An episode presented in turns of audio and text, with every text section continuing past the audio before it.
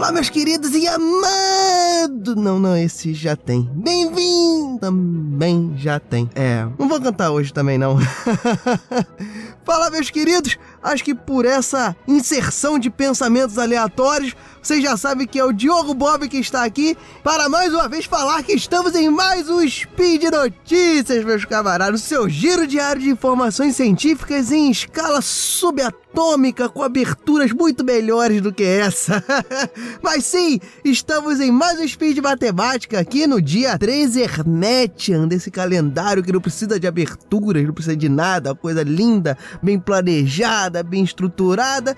Ou poderemos falar também que é no dia 29 de julho de 2019 desse calendário gregoriano, essa coisa aí amarrada, que é 29, é 28, tem ano que não tem, tem ano que tem, é bissexto, é mês com 30, mês com 31, essa coisa aí, essa coisa aí que a gente usa até hoje. E mais importante que tudo, vocês estão ouvindo essa gritaria, essa pessoa animada numa segunda-feira. É, é, eu sinto muito, né? Mas eu sou assim.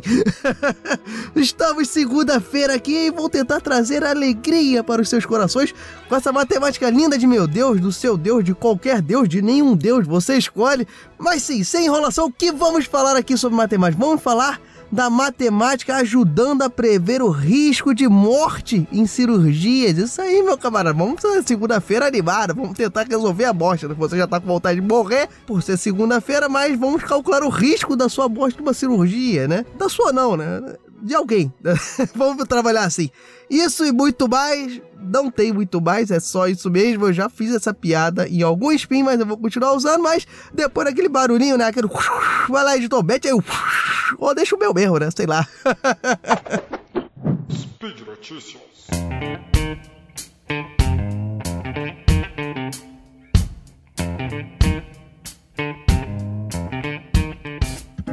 Bem, galera, começando essa segunda animada, né? Vamos falar aí da matemática, tentando ajudar aí a calcular certos riscos de morte, né? Mais especificamente, pessoal, sobre a febre reumática e a cardiopatia reumática. Nós vamos falar aqui dessas doenças que normalmente são atreladas a cansaço e fraqueza e elas têm origem em complicações inflamatórias, normalmente amidalite, faringite. E o tratamento, além de antibióticos, remédios e tudo mais, pode chegar às vias cirúrgicas e é um grande problema porque normalmente os pacientes que vão ser tratados em vias cirúrgicas têm uma série de complicações, como diabetes, asma ou outras complicações cardíacas, como pressão alta ou já ter tido aí um infarto, coisas do gênero. E aí a gente se depara, né, de como o procedimento cirúrgico pode realmente ajudar ou potencializar aí a morte do paciente. Né? Dentro disso, uma comitiva aí de pesquisadores ligados ao Instituto do Coração do Hospital das Clínicas da USP, né, o INCOR, né, bem conhecido, a Universidade de Coimbra também, lá de Portugal, e ao IMPA, Instituto de Matemática Pura e Aplicada, que é, tem a sede aqui no Rio de Janeiro, essa galera em conjunto, como eu já falei, eles elaboraram uma calculadora de risco que responde essa pergunta de como a gente pode trabalhar de forma mais segura na intervenção cirúrgica, na decisão da intervenção cirúrgica em um paciente de febre reumática e cardiopatia reumática, né? O interessante é que dentro desse estudo, né, que foi feito com a base de dados de quase 3 mil pacientes operados entre 2010 e 2015 no INCOR, é que os fatores que mais interferem na chance de sucesso da cirurgia são o tamanho do átrio esquerdo, uma das cavidades do coração. Eu acredito que a galera saiba, né? Eu, se outro de matemática sei que é uma das cavidades do coração, vocês também vão saber. além disso, além do tamanho do átrio esquerdo, tem o nível de creatinina no sangue, porque envolve a questão das funções renais, ou também se você for marombeiro, não sei, né? Você aí, né, você ouvindo aí, toma creatina, ferro, rim e fica com creatinina no sangue aí, estourando, no pico. Além disso, outro fator que é considerado de alto risco para a intervenção cirúrgica foi descoberto, que é a realização de outros procedimentos nas válvulas cardíacas e a presença de hipertensão pulmonar, né? Eu só conheci hipertensão arterial, agora eu percebi que tem a hipertensão pulmonar, que é uma coisa importante. E além disso, mais importante do que eu ter descoberto sobre a hipertensão pulmonar, é que esse artigo científico foi publicado este mês, pessoal, na revista PLOS ONE. Vou deixar o link aqui no post caso você queira olhar com mais detalhes. E falando um pouco mais sobre a febre reumática, pessoal, o Omar Merria, né, que foi o cirurgião do INCOR que participou do estudo, diz que você conseguir aí uma, um cálculo, uma previsão do risco cirúrgico dessa intervenção cardíaca pode solucionar problemas de você conseguir programar qual é o melhor momento ou o que o paciente deve se cuidar, melhorar em seus, seus exames, a sua pressão ou o nível de creatinina, por exemplo, ou outros fatores que po podem ser melhorados, ou seja, pode ser programado um melhor momento de acordo com os exames do paciente ou também ser decidido de não se realizar a operação por conta do alto risco de morte do paciente. Uma coisa que tem que ser conversada com a família. E aí entra a matemática, meu camarada. Isso aí nós estamos aí para solucionar os riscos. Mas o grande problema é que não é simples o cálculo desse risco. Se a gente pensar assim de uma maneira mais simplória, né? A gente poderia fazer uma escala de somas. Ah, tem pressão alta, então vai pro você bota ali 3. Ah, tem uma certa idade, você bota o nível 4. Ah, já teve intervenção cirúrgica no coração, você coloca nível 5. Aí você vai somando esse fator 4 mais 3, mas se você vai fazendo uma regra de pontuação e se atingir determinado nível, a operação é mais arriscada do que benéfica para o paciente. Poderia ser feito assim. O grande problema é que a atuação conjunta de certos fatores de risco pode elevar o risco final ali de morte da operação em níveis que não podem ser traduzidos por uma mera soma. Por exemplo, ah, se você já teve uma intervenção cirúrgica, que eu falei, eu não lembro exatamente o número que eu falei, mas por exemplo, 3. E a idade você coloca que tem um nível 4. Esse risco não necessariamente é 4 mais 3 seria um nível 7. Às vezes, uma intervenção cirúrgica uma idade avançada potencializa o risco de morte a 15, 20, sei lá, entendeu? Fazendo essa relação numérica. E ainda há a possibilidade de certas variáveis serem amenizadas, por exemplo, você fazer um tratamento com relação à sua pressão. E aí, considerando que as variáveis não são apenas essas que eu coloquei, essas três são 10, 15, 20, e talvez 30 variáveis que possam interferir no risco de morte de um paciente numa cirurgia de febre reumática que torna esse serviço muito complexo. E aí entra o trabalho de Jorge Zubelli, que é o pesquisador do INPA e coordena um grupo que busca aplicar conhecimento matemático em áreas que vão da saúde ao setor financeiro. E para resolver essa questão específica, né, foram usadas ferramentas de ciências de dados, né, e de redes neurais, ou seja, trabalhos que têm a ver com estatística, com o estudo e a inferência através de um grande banco de dados que você possua. E segundo Zubelli, essa ciência de dados, essas redes neurais que eu já vou explicar um pouquinho agora mais para frente, são tecnologias relativamente recentes e que têm sido usadas no contexto da inteligência artificial. Essencialmente, trata-se de técnicas matemáticas para fazer uma validação, uma previsão em uma situação complexa. Pegando aquilo que eu estava falando, você pega um grande banco de dados e consegue, através de soluções matemáticas, de métodos matemáticos, tirar uma inferência daquilo. E aí, dentro desse problema específico da febre reumática, do risco cirúrgico, né, para tratar a doença, os métodos de análise, segundo Zubelli, que foram mais efetivos foi a floresta aleatória e as redes neurais. As redes neurais, pessoal, é um modelo matemático computacional que tenta simular o funcionamento do cérebro, que você tem várias unidades de processamento interligadas, como se fosse, você pode tratar como se fossem neurônios, que tem os neurônios de entrada que recebem a informação que levam até seu cérebro, vários neurônios fazem o processamento dessa informação e tem os neurônios de saída, né, que fazem algum resultado final em decorrente daquela entrada. Por exemplo, ah, você viu um carro se aproximando de você aí ouvindo o spin de notícia e acha que ele vai bater em você, você viu essa imagem, seu cérebro calculou e deu como saída uma reação de fuga, de você tentar se desviar ou a reação de ferro, vou bater mesmo. Mas enfim, as redes neurais, né, artificiais tentam reproduzir isso com as unidades de processamento, que nós temos unidades de processamento de entrada que recebem esses dados, várias unidades intermediárias e uma uni e unidade de saída que dão uma resposta nesse caso sobre o risco de morte, né, na, na cirurgia. Essas unidades de processamento intermediário fazem diversos cálculos, são cálculos encadeados, né? A unidade de entrada te dá os valores, aí tem uma primeira camada de cálculos, uma segunda camada que pega esses resultados e faz um novo trabalho em cima desses dados, vai fazendo isso constantemente até sair uma resposta.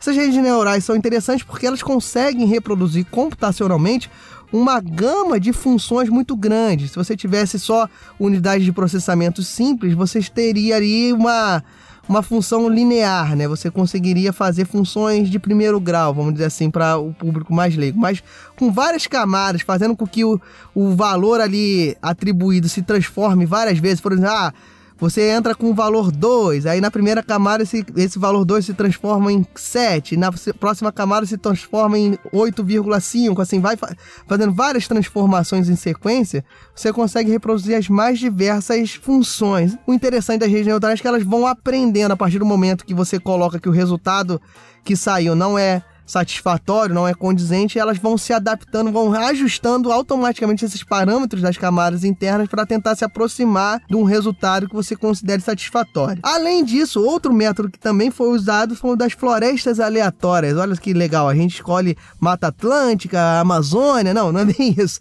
É, florestas aleatórias é porque trabalha com um conceito aí computacional de árvores, árvores de decisão e floresta você já entende que são várias árvores, né? Várias árvores de decisão. O que, que seria árvore de decisão. Vou tentar fazer de uma coisa mais simples. Acho que todo mundo já viu, ou pelo menos a grande maioria das pessoas já viram, um fluxograma, né? Um fluxograma simples que tem aí, né? Quem trabalha no escritório vai ter um pregado aí na sua parede, né? Falando, ah, se acontecer isso, faça isso. E não, não é isso. Foi outra coisa. Você vai para outro campo. E assim você vai percorrendo esse fluxograma, que se você for reparar, tem um aspecto de uma árvore, né? Uma árvore estilizada, mas que no final você vai seguindo, seguindo e sempre você chega a uma decisão a tomar, né? Ou decisões curtas, ou o caminho é mais longo, mas você sempre chega a uma decisão a tomar. A floresta aleatória, que a gente diz, né? Que elas são construídas diversas dessas árvores, diversos desses fluxogramas, trabalhando os mais diversos parâmetros que influenciam no risco, né? Eu falei, ah, pode ter pressão alta, pode ter porque já teve cirurgia no coração, ou por, pelo nível de creatinina, mas são diversos, 30, 30, 40, 50. Tem aqueles que mais influenciam, que a gente descobriu, que eu falei lá no início do estudo. As árvores aleatórias, elas pegam todas essas características que nós consideramos importantes para calcular o risco cirúrgico e vai escolhendo algumas e constrói uma árvore em cima de alguns desses parâmetros. Só que, como falou, é aleatório, ou seja, são construídas diversas árvores, milhares de árvores, é, milhões de árvores, que levam em conta os mais diversos tipos de parâmetros, ou seja, os mais diversos tipos de critérios que poderiam fazer o risco cirúrgico. E em cada uma dessas árvores de decisão, ou seja, cada um desses fluxogramas, vai te dar uma resposta se é devido fazer a cirurgia ou não. Ou seja, você pega uma árvorezinha, vai seguindo lá os parâmetros, ah, tem qual idade? Mais de 50, menos de 50? Não faz, faz. Ah, além disso, aí verifica a, a hipertensão, ah, verifica o nível de creatinina. E no final das contas, vai dar, essa árvorezinha vai dar a resposta. Faz a operação, não faz a operação. Só que na questão da floresta aleatória, nós temos milhões dessas árvores. Ou seja, cada árvore dessa vai ser um voto para decidir se vai fazer ou não a operação. Como são milhares de árvores, talvez, quem sabe, milhões de árvores fazendo esse, esse cálculo, você vai ter uma eleição democrática na floresta em que se vai decidir se vai fazer a operação ou não. É assim que funciona a floresta aleatória. E a eficácia do método está justamente na aleatoriedade e na quantidade de vezes que você faz isso. Como você vai construindo árvores em cima de parâmetros de forma aleatória, quase que todos os casos ali vão ser considerados e vão entrar de alguma maneira no voto. E dessa maneira, pessoal, a nossa calculadora de risco, né, sobre a cirurgia, a intervenção cirúrgica na febre reumática, ela foi feita em cima desses dois modelos, novamente reforçando florestas aleatórias e redes neurais. O interessante é que a floresta aleatória, a calculadora feita em cima da floresta aleatória, teve o melhor desempenho entre os modelos, ou seja, você considerando o risco cirúrgico, você pegando esses dados de cirurgia já realizadas, jogando ali os os dados de cada paciente, o resultado do risco cirúrgico e você confrontando com o que realmente aconteceu após a cirurgia, né? A calculadora da floresta aleatória teve um desempenho de nota 98,2 numa escala de 100. E a calculadora de rede neural teve uma resposta de 97,3 numa escala de 100. Essas calculadoras de risco, ou seja, o êxito deles em descobrir se o risco era considerável ou não foi bem grande em cima dos dados que tinham lá do INCOR. Só para você ter uma ideia, a melhor calculadora calculadora de risco antes dessas feitas aí pelo INPA, o INCOR e a Universidade de Coimbra tinha nota 87,6. Ou seja, foi uma grande evolução né, da RayScore, que esse é o nome da calculadora, RH é score né, em inglês, então RayScore. E segundo informações de Zubelli e de Omar Merria, A intenção é que essa calculadora seja ainda melhorada, com mais refinamento, com mais capacidade de ajustes do algoritmo, através de dados de outros hospitais, informações vindas de outras unidades de saúde. Então a ideia é que cada vez melhore essa calculadora sobre a febre reumática seja ainda melhor utilizada e é importante dizer que essa calculadora é muito específica para a febre reumática. Você não pode pensar em esse risco de cirurgia para uma outra doença, porque seriam outros parâmetros, mas nada impede que o sucesso dessa calculadora faça com que sejam criadas outras calculadoras para as mais diversas cirurgias. Então é isso aí, pessoal. A matemática aí calculando riscos, né? Ajudando a te salvar. O link tá aqui no post, do estudo tá aqui no post. Mas é isso aí, pessoal. Eu fico por aqui falando de riscos de saúde. Se você curtiu, comenta. Se você você não curtiu, comenta. Se eu falei alguma besteira de saúde, que tem muita chance você comenta. Se eu falei alguma besteira sobre matemática, sobre os métodos computacionais, vocês também comentem. Eu vou ter o prazer enorme em aprender com vocês e também vou ter o prazer enorme de explicar caso vocês tenham alguma dúvida. Mas o importante sempre, comentem, entrem lá no site do Spin, entrem no portal Deviante, sempre comentem, sempre interajam com a gente. E também tão importante quanto isso, é caso você tenha a possibilidade de patrocinar esse grande projeto que só tá aqui de pé por causa de vocês, vá lá, doem realetas no Padrim, doem doletas no Patreon, ou doem em cripto realetas ou criptomoedetas, mentira, é em dinheiro mesmo no PicPay. Você chega lá, pode doar em qualquer dessas vias aí de patrocínio, é muito importante, ajuda muito o projeto a continuar na frente. Os links para patrocínio tá aqui no site. Vai lá, dá essa força. Se você não puder dar essa força, compartilhe o episódio. Sempre divulgue a ciência. Eu fico por aqui, ainda não encontrando a abertura perfeita. É tipo o Marcelo D2, né? Emala, Emala, Emala, yeah. em procura da batida. Nossa, tá horrível. Eu fico por aqui. Grande abraço, pessoal.